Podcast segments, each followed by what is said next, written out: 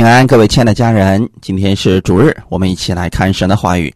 今天我们来看出埃及记第十四章十到十八节，我们分享的题目叫“你举手向海伸张”。先来读一下这段经文：出埃及记十四章十到十八节。法老临近的时候，以色列人举目看见埃及人赶来，就甚惧怕，向。耶和华哀求，他们对摩西说：“难道在埃及没有坟地？你把我们带来死在旷野吗？你为什么这样待我们，将我们从埃及领出来呢？我们在埃及岂没有对你说过，不要搅扰我们，容我们服侍埃及人吗？因为服侍埃及人比死在旷野还好。”摩西对百姓说：“不要惧怕，只管站住，看耶和华今天向你们所要施行的救恩，因为你们今天所看见的埃及人，必永远不再看见了。耶和华必为你们征战，你们只管静默，不要作声。”耶和华对摩西说：“你为什么向我哀求呢？你吩咐以色列人。”往前走，你举手向海伸张，把水分开。以色列人要下海中走干地。我要使埃及人的心刚硬，他们就跟着下去。我要在法老和他的全军、车辆、马兵上得荣耀。我在法老和他的车辆、马兵上得荣耀的时候。埃及人就知道我是耶和华了。我们一起来祷告，天父，感谢赞美你，感谢你开始我们新的一周的生活。在开始的时候，我愿意把我所有的事情交在你的手中，不管这一周会发生什么样的事情，我知道你与我同在，你已经赐给我权柄和力量，让我可以站立得住。借着今天的话语，加给我所要的启示，让我靠着你的话语而行，让我带着你的力量，无论面对什么，我心中不惧怕。借着今天的话语，圣灵也帮助我，让我得着启示，更多的认识你。奉主耶稣的名祷告，阿门。今天咱们讲这个故事呢，是法老。逼迫以色列人的故事，其实这个故事比较长。以前，当约瑟的兄弟们把约瑟卖了以后，约瑟到了埃及，神扶起他，成为了埃及的宰相。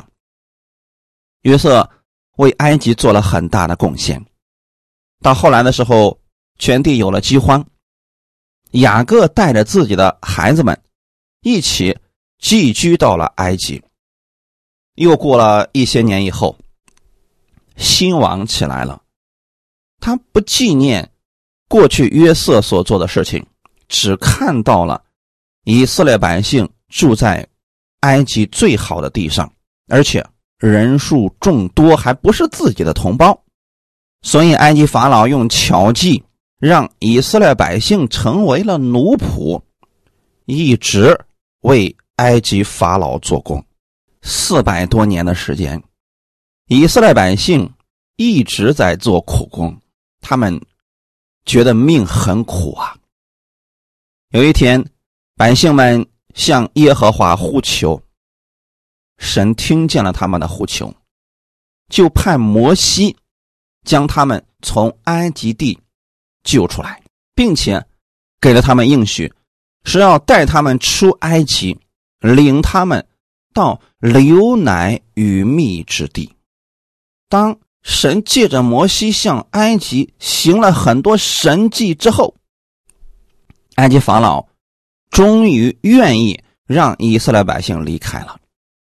今天咱们讲的这一段呢，是以色列百姓离开埃及的过程。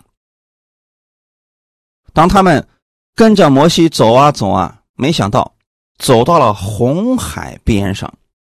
后面呢，法老突然改变主意了，带着军队就追赶过来了。现在的情势非常的危急，前面有红海，没有路了，后面追兵已经快要到了，而以色列百姓呢，手无寸铁，面对强大的埃及军兵，他们毫无胜算。在这种情况之下，以色列百姓开始抱怨了，他们十分的害怕，不知道究竟该怎么样面对当下的情景。弟兄姊妹，埃及预表这个世界，埃及法老预表这世界的王，这个世界的王对于世界上的人。都是如此，希望他们成为奴隶，成为苦工，永远不脱离他们的手。而耶稣基督来了，是要救我们脱离埃及，进入他永生的国。那么，当我们相信耶稣并跟随耶稣的时候，这中间。一定会有很多的拦阻。虽然说信耶稣就得救了，但是信了之后，我们如何去面对生活？如何去解决在这个世界上所遇到的患难和问题？这需要从神而来的力量，以及从神而来的智慧。就拿今天这个事情来讲。以色列百姓左右权衡，才发现靠自己无论如何都无法胜过当下的环境，所以百姓们开始向耶和华哀求。弟兄姊妹，这里的哀求，并不是呼求和祷告，而是向神埋怨。他们对摩西说：“难道在埃及没有坟地？你？”把我们带来死在旷野吗？你为什么这样待我们，将我们从埃及领出来呢？弟兄姊妹，他们为什么要出埃及？因为他们在埃及做苦工，实在是太痛苦了。摩西去带领他们的时候，他们还是挺高兴的。现在在出埃及的路上，遇到了困难。突然说：“不信了，还不如在埃及呢，好死不如赖活着呢。你看看，现在我们出埃及出不去了，没有路了。如果埃及的军兵赶过来了，我们就必死无疑了。那这么一算的话，服侍埃及人肯定比死在旷野还好。以色列百姓以为。”这是神不管他们，任由法老杀了他们。那有多少信耶稣的人遇到了患难，向神祷告的时候用的也是以色列人的这种方式呢？就是不停的埋怨，不停的说各种负面的话语，越说越灰心。负面的话是越说越多，最后说不相信了，对神失望了。他们认为神一点都不负责任。你有没有遇到过这样的信徒呢？如果你遇到了，你又该如何去安慰他们呢？以色列百姓遇到困难的时候，就是不停的抱怨，为什么会这样呢？因为他们只是看到了当下的难处，却忽略了神对他们的应许。如果我们忽略了神的应许，只看当下的问题，我们真的会埋怨的。因为我们的神从来没有说过，我们信了他之后，在这个世界上会一帆风顺，一点困难都遇不着，没有这个应许。反而，耶稣说的是：“你们在世上有苦难，但你们不要害怕，因为我已经胜了这个世界。如果你仅仅只是看到你遇到了困难就抱怨神，这对神太不公平了。想想看，如果你没有信耶稣，你遇到了困难，你该去抱怨谁呢？你可能觉得自己命苦，觉得这是自己该遇到的患难。但现在信了主呢，如果你开始抱怨神，这很明显，不是最明智的做法。你应当去思想神对你的应许。神给以色列百姓的应许是什么呢？出埃及记第三章七到八节，耶和华说：“我的百姓在埃及所受的困苦，我实在看见了；他们因受督工的辖制所发的哀声。”我也听见了，我原知道他们的痛苦，我下来是要救他们脱离埃及人的手，领他们出了那地，到美好宽阔、流奶与蜜之地，就是到迦南人、赫人、亚摩利人、比利洗人、西魏人、耶布斯人之地。阿门。这是神对以色列百姓的应许。简单来讲，就是神说：“你们在埃及所受的苦，我看见了，所以我现在差摩西带你们脱离埃及人的手，要领你们到美好宽阔、流奶与蜜之地。”这个事情是神的应许。当神说出这些应许的时候，那就说明了这些事情必然会成就。无论中间谁拦阻，也不可能改变这个事情的结果。感谢主，我们对神的话语应当如此来相信。要凭着信心来领受神的这些应许，你的心里一定要相信，我一定会活着进入迦南地，那是神给我的应许。虽然现在我遇到了困难，但是我的神不会丢下我，他会赐下力量，让我胜过所有的困难。他们若是有了这样的信心。你就不再惧怕当下所遇到的困难了。你会把焦点放在神的应许上，向神求智慧解决问题。起点和终点已经确定了，起点是埃及地，终点是迦南地。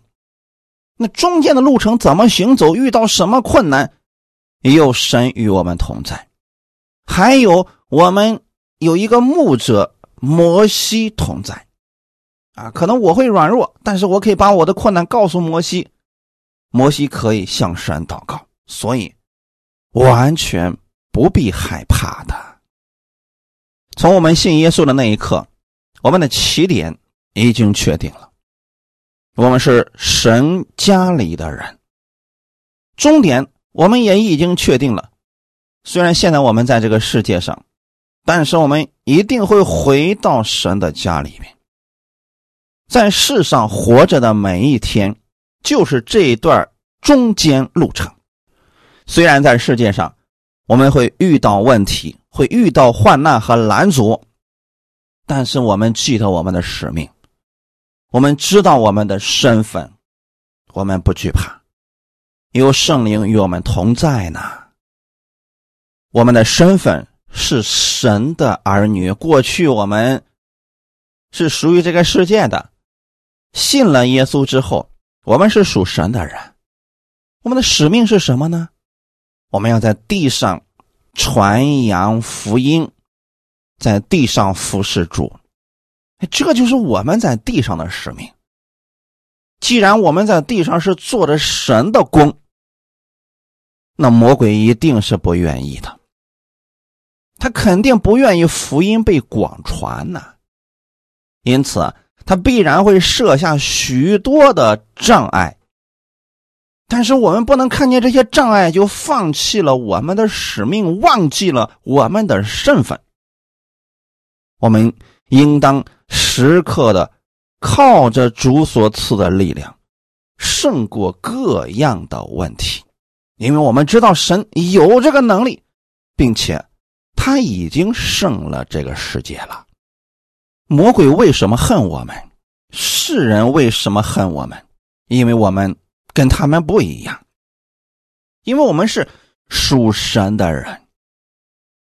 当我们知道我们的身份的时候，并且知道赐给我们力量的那一位他是最大的，那无论遇到什么困难，我们就记着神与我们同在，我们就不怕了，只管向神求智慧和力量就足够了。千万不要学习以色列人，遇到问题就抱怨，那样会让他们对神的苦读越来越多，就看不见神的能力了。今年，不管你们遇到什么样的事情，心中要抱有盼望，要带着神的能力去生活，你会看到美好的果子的。我们分享第一点，凭着信心说话。摩西跟以色列百姓遇到了相同的困难，但是做法却不一样。很明显，摩西的这个信心是从经历神而来的。我们先看一下十三到十四节，摩西对百姓所说的话语。摩西对百姓说：“不要惧怕，只管站住。”看耶和华今天向你们所要施行的救恩，因为你们今天所看见的埃及人必永远不再看见了。耶和华必为你们征战，你们只管静默，不要作声。为什么摩西能说出这样的话语呢？因为他相信神，并且行了许多神迹。虽然。现在遇到的事情也是他以前未曾遇到过的，但是摩西相信神必然有方法解决当下的困难。摩西现在最急切的事情就是要把信心传递给以色列百姓，所以他凭着信心先说出来了结果。他真是一位好领袖啊！摩西对百姓说：“不要惧怕，只管站住。”从摩西的角度来说，他是领袖，所以他要安慰现在极其惧怕的百姓们。他告诉百姓们：“别怕，只管站住。”再说了，现在往哪儿跑也没地方去啊！其实大家都知道这个结局，所以。摩西不希望他们说出这些负面的话语，说：“只管站住，看谁？看耶和华。一个好的服侍人员，总是把人带向神。摩西把百姓的焦点要带向耶和华，所以他说：‘看耶和华今天向你们。’”所要施行的救恩，这句话简单来讲就是：你们只管看神今天如何救你们脱离这困境，因为你们今天所看见的埃及人必永远不再看见了。现在百姓们怕的是谁？当然是埃及人了。你想想看啊！埃及人奴役他们四百多年了，每天拿着皮鞭子抽他们。从心理和身体上，百姓们看见这些人，那能不害怕吗？所以说，红海他们并不害怕，他们害怕的是后面追上来的埃及人。如果没有埃及人，他们也不至于如此的惧怕。所以摩西直接宣告出来了结果：你们所惧怕的埃及人，必永远不再看见了。也就是说，在摩西的心里边，他知道神一定会把他们带领过了红海，埃及人不会再成为他们的隐患了。第十四节说：“耶和华必为你们征战。”在摩西的心里面，他知道靠自己、靠这群百姓绝无任何的胜算。今天，除非神赐下力量，要不然那就死定了。而摩西的焦点是在神的身上，所以他知道结局。一定是神给他们开出路，战胜埃及人，这就是信心呐！感谢主啊！所以，当我们在生活当中遇到患难和问题的时候，你要先去看我们的神，看他有没有能力，看他能不能救你脱离当下的问题。如果你说他有这个能力，那么你就不要抱怨了，向他祷告就可以了呀。阿门。有人说我不太会祷告，好，听到总可以吧？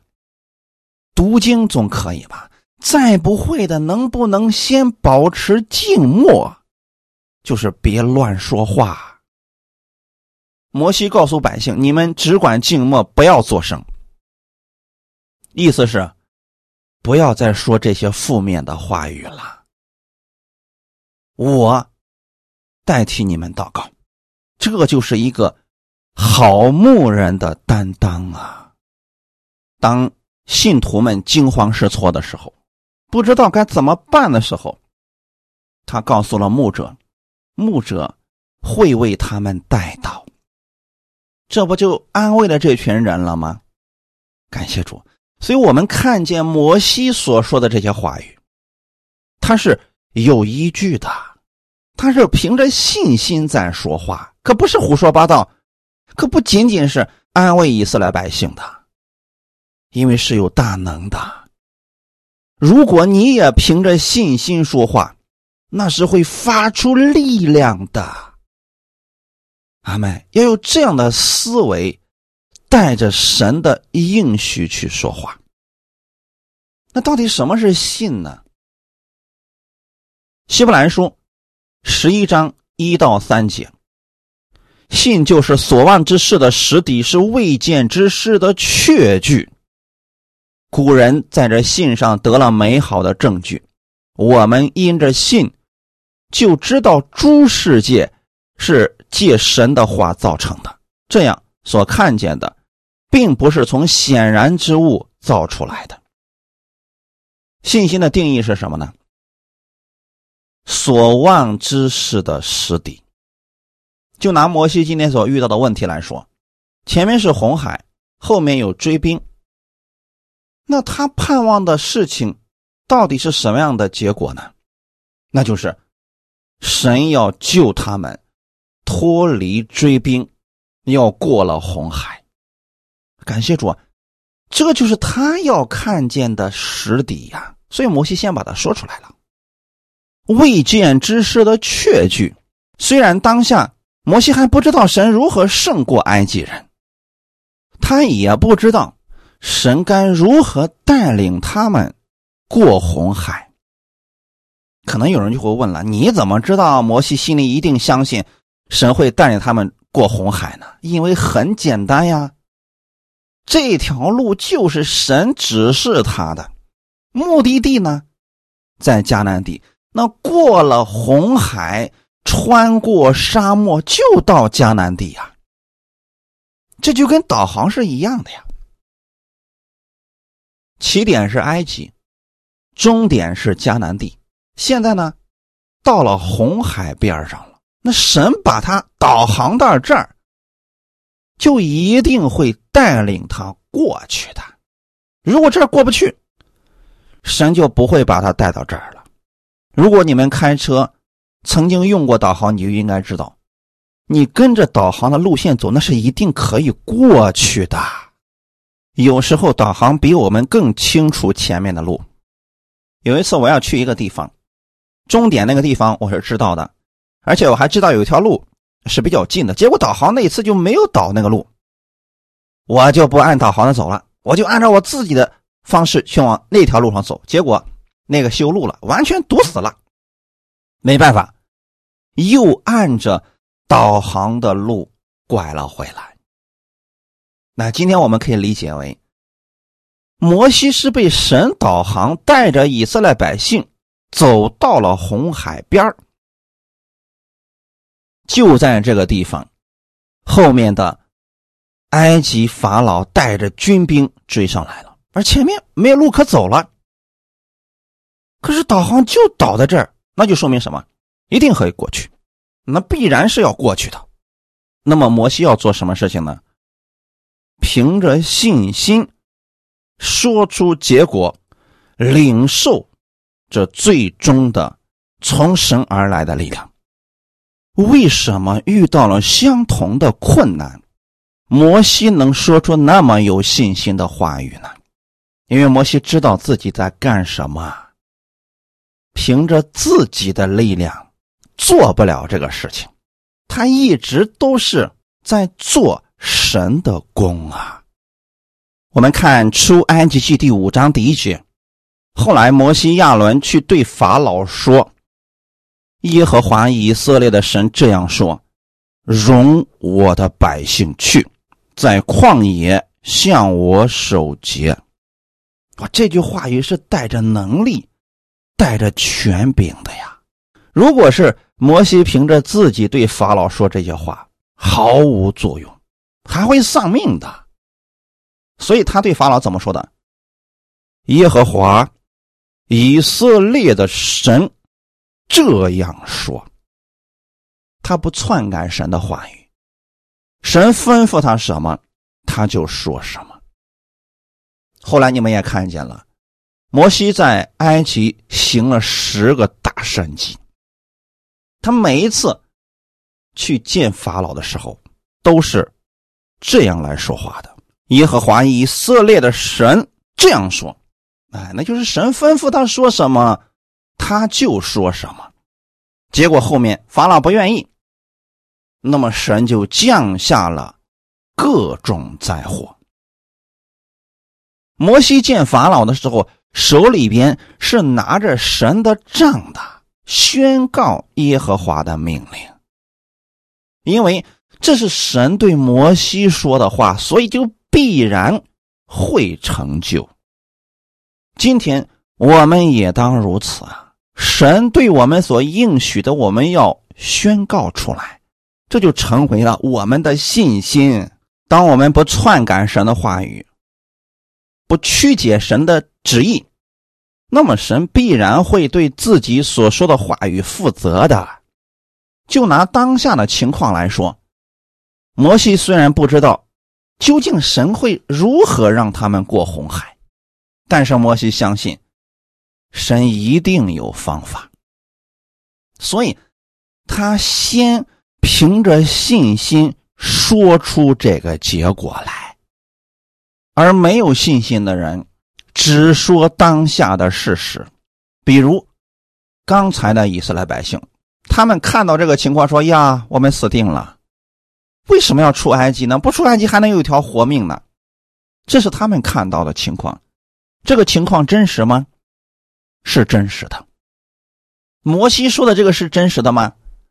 也是真实的。只是前者是凭着眼见，而后者是凭着信心在说话。你是怎么说话的呢？当你遇到困难的时候。你是描述当下的真实情况，还是凭着信心说出你要的结果呢？格林多后书四章十三节，但我们既有信心，正如经上记着说：“我因信，所以如此说话。我们也信，所以也说话。生活当中难免遇到困难，遇到我们不愿意面对的一些事情。那有信心的人，他会如何说话呢？因信而说话，也就是说，凭着神的应许，说出他想要的结果，而不是描述出当下的情况，想到最糟糕的结果。世人的特点是，遇到困难了。他的脑海当中立马会想到，事情最糟的样子是什么，一下子就惧怕了。而我们呢，应当相信的是，耶稣他遇到这个事情会怎么解决呢？那么又会出现什么样的结果呢？你就把这个结果说出来就可以了。因此啊，属神的人。要说信心的话语，阿门。我们分享第二点：举手向海伸张。如果只停留在第一步，这不是实践神的话语。这一步吧，如果你听到足够多，可以说出来的。比如说，身体上有疾病了，你也可以说奉耶稣基督的名，这疾病离开你。可以说出来的呀，甚至说遇到了像摩西这样的事情，你也可以说，不要作声，只管静默，看耶和华今天为你们施行大事，这就是在宣告神的话语。那你们听过一段时间讲道的人就知道了，应该宣告神的话语，但是不能仅仅只停留在这一步啊。如果停留在这一步，很多人只是鹦鹉学舌。他看到别人这么宣告，他也这么宣告，结果宣告了几次之后，发现什么都没有改变。好了，又开始出来负面的话语了，说神是个骗子呀！我也这么宣告了，为什么病没得医治？为什么情况没有发展，反而越来越糟糕了？哎呀，又说要不信了。差了哪一步呢？没有举手向海伸张啊，所以第二步才是难的呀。我们看今天我们的本文十五到十六节，耶和华对摩西说：“你为什么向我哀求呢？你吩咐以色列人往前走，你举手向海伸张，把水分开。”以色列人要下海中走干地，阿门。这是我们今天分享的中心部分。原来啊，摩西安慰了百姓之后，那百姓是静默了，不说话了。摩西去干什么了呢？你不能就这样宣告完了，大伙都坐着等神迹吧？所以摩西这个时候。向神去祷告了，他应该是问神：“我该怎么办？”这点是值得我们效法的。你比如说，你遇到困难了，你心中相信神必然会拯救你，然后你也说出来了正面的宣告：“奉主耶稣的名，我不惧怕当下的困难，我一定会胜过这个困难。”看到美好的结果，好，这是已经做了宣告了。那么，仅此为止了吗？不，下面就应该祷告主啊，我该怎么办？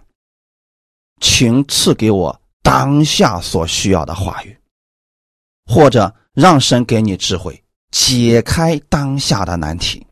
这是我们要做的，要继续做的事情，可不是宣告完了，大家往那一坐，该睡的睡，该吃的吃，该喝的喝。什么不管了，交给神了。反正我已经宣告了，剩下的事让神去做吧。这个是不太对的啊。摩西向神祷告，我们看看神对摩西所说的话语：“你为什么向我哀求呢？”这个反问很有意思啊。神的意思是，你不该再继续问我该用什么方法啦？你已经实践过近十次了，难道都忘了吗？原来啊，神让摩西在埃及操练的那些神迹，就是为今天预备的。因为摩西经历神的时间也不长啊，所以他的信心其实。并不是说特别的完备、特别的大，只是因为之前呢，他听神的话语，神对他说：“将你的杖伸向埃及的水上，这水就必然会变成血。”那么摩西就这么做了。下一个神迹也是如此，神如何说，摩西就如何做。但是摩西在埃及地所行的那些神迹，大部分都跟他手中的杖是有关系的。这个杖到底代表的是什么呢？其实是权柄。也就是说，神已经把权柄给了摩西。我们看一段经文，《出埃及记》第四章十九到二十一节，耶和华在米甸对摩西说。你要回埃及去，因为寻索你命的人都死了。摩西就带着妻子和两个儿子，叫他们骑上驴回埃及地去。摩西手里拿着神的杖。耶和华对摩西说：“你回到埃及的时候要留意，将我只是你的一切骑士行在法老面前，但。”我要使他的心刚硬，他必不容百姓去。这段经文给大家稍微讲一下。其实以前的时候，摩西是在西乃的旷野放羊的，在那儿放羊四十年，他非常熟悉那片地区。后来有一天的时候啊，神向他显现了，哎，他遇见了神，结果神就给他行了几个神迹。其中有一个就是让他把他的杖丢在地上，结果那个杖变成了蛇，然后神就对摩西说：“抓住他的尾巴。”摩西这么一做，哎，又变成了杖在摩西的手中，就这么一扔一变，这就不一样了，就不再是原来的那根放羊的杖了。它变成了神的杖。感谢主啊，弟兄姊妹，你们知道吗？我们在没有信主之前，我们的嘴巴说天说地说黑说白，但现在你信了耶稣了，你带着你这张嘴来到神面前的时候，那不再是胡说的嘴了，而是充满权柄的嘴。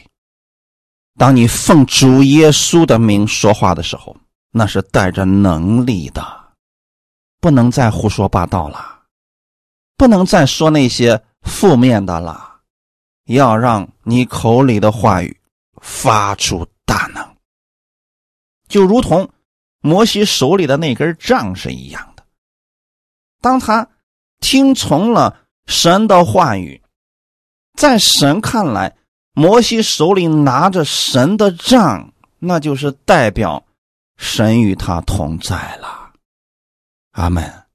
神对摩西说：“你回到埃及的时候要留意啊，这个很重要啊。”神差遣摩西去见埃及法老，回到埃及了，所以神这个时候告诉摩西。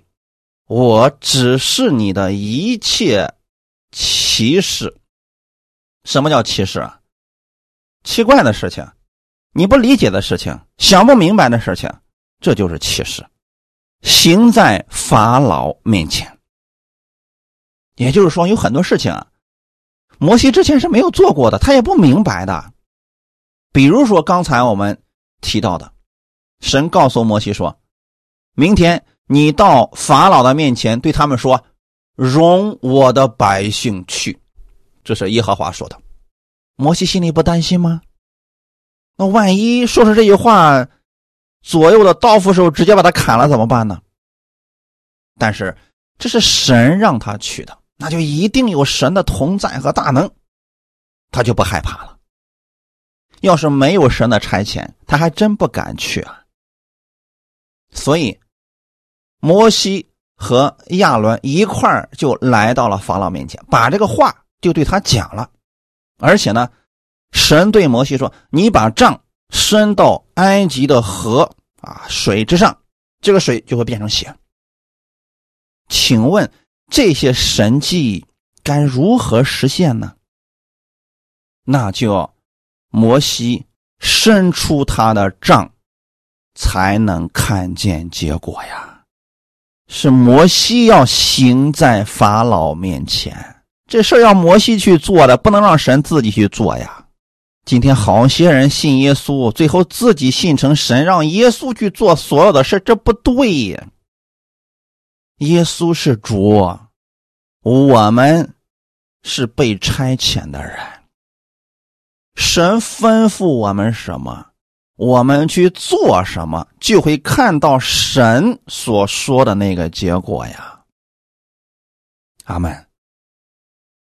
后面神又说了：“但我要使他的心刚硬，他必不容百姓去。”哎，有人可能不理解，说：“哎呀，你看看，神让法老的心刚硬啊！你说这个神怎么这么可恶呢？”看看原文是什么意思？但我要任凭他的心刚硬。任凭是什么意思呀？就是说了不管用啊。神就知道，摩西说了这些话，行了这些神迹，法老的心听不进去啊。世人很多时候不就是这样吗？心很刚硬啊。无论我们怎么说，他们好像就听不进去一样。但我们不能因为他们的心刚硬，我们就不说了。该说的。还得说，这是神给我们的权柄啊！遇到困难的时候，你一定要按照神的应许去做宣告，一定要如此去说的。然后呢，向神祷告，做我们当做的事情。耶稣把权柄给了我们，我们要凭着信心说。其次，要让信心进入生活。阿门。约翰福音十六章二十三到二十四节，到那日你们什么也就不问我了。我实实在在的告诉你们，你们若向父求什么，他必因我的名赐给你们。向来你们没有奉我的名求什么，如今你们求就必得着，叫你们的喜乐可以满足。阿门。这就是耶稣给我们的权柄啊！我们信了耶稣之后，就跟世人已经不一样了。遇到困难的时候，我们要向我们的天父去祷告、去呼求。阿门。最后祷告完了之后，要说奉主耶稣的名。阿门。在你祷告之前，你心里就应该有确据了。因着耶稣的名，我们的天父一定会把最好的赐给我们。过去的时候我们没有这么生活过，现在你要学习这样去生活啦。奉主耶稣的名说话，向神求智慧，让他告诉你、引导你的生活，你的生活真的会看见神迹。你的喜乐就可以满足了，你的生活会让你周围的人羡慕的。如果说信了耶稣之后还是跟以前的生活一模一样，思维也一模一样，你自己都会灰心的，你都会觉得你的神不起什么作用。但我们的神真的是这样的吗？很明显不是啊。圣经上神的那些大能、那些能力。都是真实的，你要让这些发生在你的身上。先宣告，后面呢，要去行神让你做的事情，就如同摩西拿着神的杖，要去面见法老，要去行神迹，要去伸出杖。像喊伸杖一样的。阿门。出埃及记十四章二十一到二十三节，摩西向海伸张，耶和华便用大东风，使海水一夜退去，水便分开，海就成了干地。以色列人下海中走干地，水在他们的左右做了墙垣。埃及人追赶他们，法老一切的马匹、车辆和马兵都跟着下到海中。阿门。我们刚才提到了，一定要让信心进入生活。现在，摩西所遇到的问题。不仅仅是拿出宣告的话语就足够了，我们也不要停留在这儿。要干什么呢？要去实行神的话语。所以当神说：“你为什么向我哀求呢？你手里拿的是什么？当然是杖啦。”所以神说：“将你的杖伸向红海，把水分开。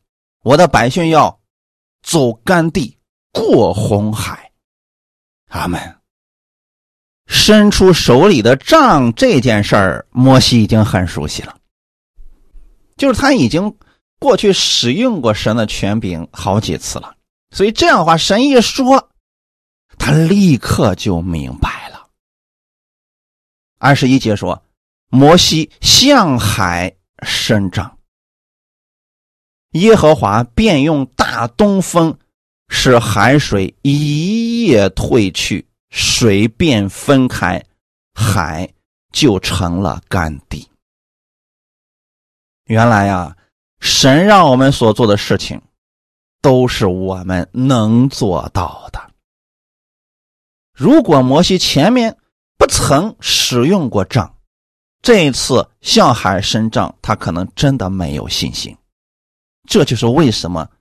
我总是鼓励家人们，生活当中的小事要学着去依靠神，要使用神的话语，宣告神的话语，一定要在小事上多多去操练。很多人以为，哎呀，这些小事我自己就可以搞定了，等我遇到大事的时候，我再去求告神操练权柄吧。恐怕那个时候你不会用了。我们来看一下这个过程。摩西向海伸杖，实际上就是做出宣告、祷告。祷告了多久呢？一夜的时间，海水退去了。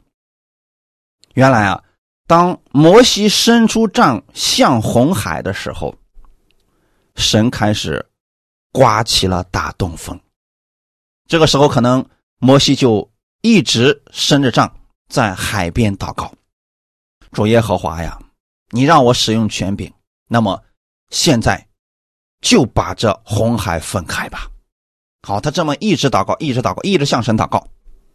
结果神这个风一直刮，一直刮，一直刮，刮了整整一夜，突然把红海给刮开了，一条路出现了。其实啊，用在我们的生活当中，就是当我们遇到困难的时候。我们做了宣告，心里已经相信神必然会成就此事。剩下的，我们只是不知道该如何实际性的解决这个问题。那就向神祷告，主啊，我该用什么方法解决我现在公司的难题呢？我的难题是没有客户，我的难题是没有员工等等。好，你就向神祷告，在这个过程当中。神已经开始使用大东风在做工了，你不能就此停下来，继续的祷告，继续的听到读经，向神寻求智慧。或许你在读经的时候，哎，突然有一句话语特别入了你的心，那就是当时神给你的；或者你在听到的时候，突然牧师讲了一个故事，特别的引起了你的兴，你一下子有了灵感，哎，知道怎么解决当下的问题了。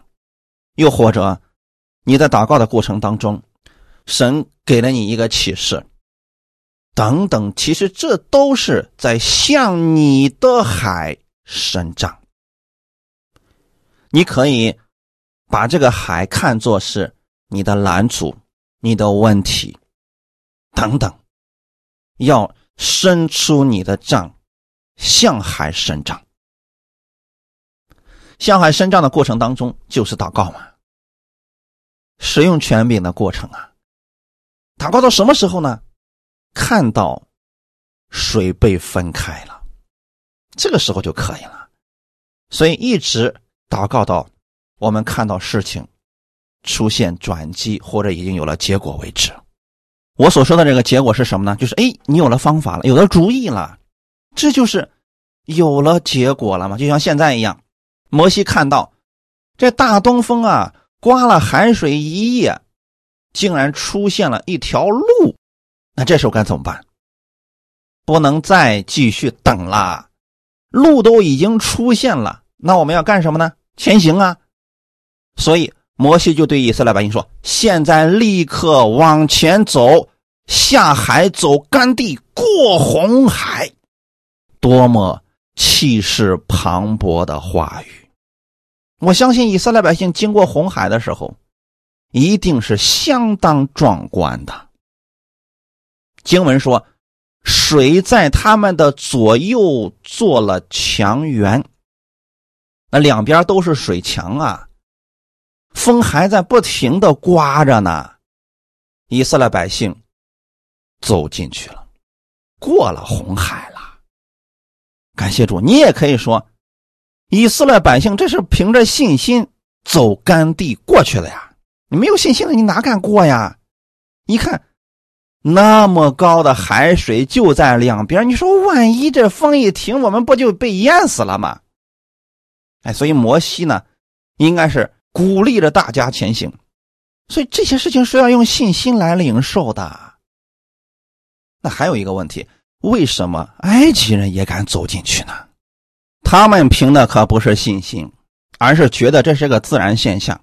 所以弟兄姊妹，你若是凭着信心看这些事儿，那就是神做的；如果你不是凭着信心，你就觉得这是自然现象。为什么呢？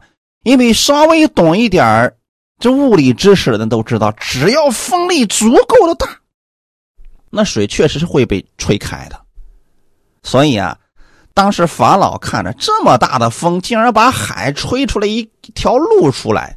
只要风不停，那我们也可以过去啊。这就是埃及人为什么也敢走进去的原因。他们不是凭着信心走进去，他们是觉得这就是自然现象啊，这个是靠得住的。出埃及记十四章二十六到二十九节，耶和华对摩西说：“你。”向海伸杖，叫水仍合在埃及人并他们的车辆马兵上。摩西就向海伸杖，到了天一亮，海水仍旧复原。埃及人避水逃跑的时候，耶和华把他们推翻在海中，水就回流，淹没了车辆和马兵。那些。跟着以色列人下海，法老的全军连一个也没有剩下。以色列人却在海中走干地，水在他们的左右做了墙垣。阿门。当以色列百姓都过了红海了，这个时候，神又对摩西说话了，说：“你向海伸张。”是不是又让摩西使用他的权柄了？这次使用权柄是干什么呢？叫水合起来。感谢主，也就是说嘛，摩西如果不听神的话语，那么埃及人的这些兵丁可能真的会过来的。因为这个权柄在谁手里面呢？摩西的手里面。你不能让神去做自动化的事情吧？啊！等百姓们都过去了，神自动把这些水都给他平了。不，这事要摩西去做的。所以，在这个世界上行神迹、行的人要我们去做的。神把这个使命权柄给了我们。哈利路亚！向你的海伸张，叫水合起来，你会看到仇敌失败的。阿门。出埃及记十四章三十一节。以色列人看见耶和华向埃及人所行的大事，就敬畏耶和华，又信服他和他的仆人摩西。经过这事儿之后，以色列人算是亲自经历了神迹，所以他们从心里面开始敬畏这位神。他看到摩西伸两次杖发生的神迹。就开始相信神的仆人了。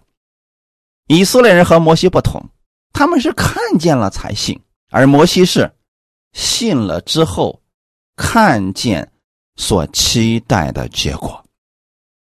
我期待你们在这一周的生活当中，像摩西一样，向你的困难伸出杖来，凭着信心期待美好的结果。我们一起来祷告，天父，感谢赞美你，感谢你把这样的话语给我们，让我们像摩西一样举手向海伸张。不管我们在这一周会遇到什么样的困难问题，我们不惧怕了，因为我们手中有杖，是你给我们的权柄，给我们的话语，还有圣灵与我们同在，所以我们不再惧怕我们所遇到的问题了。你把这权柄给我们，是让我们使用的。当我们使用过后，我们会见证神的大能，也会再次的提升我们的信心。主啊，谢谢你把今天这样的话语给我们，让我们借着这样的话语再次认识了你的大能。你做我们的主，我们心中不再忧虑了。谢谢你如此的爱我们，我们期待这一周。有美好的事情发生在我们身上，也使用我们，让我们使用权柄，经历你的大能，让信心进入我的生活，一切荣耀都归给你。奉主耶稣的名祷告，阿门。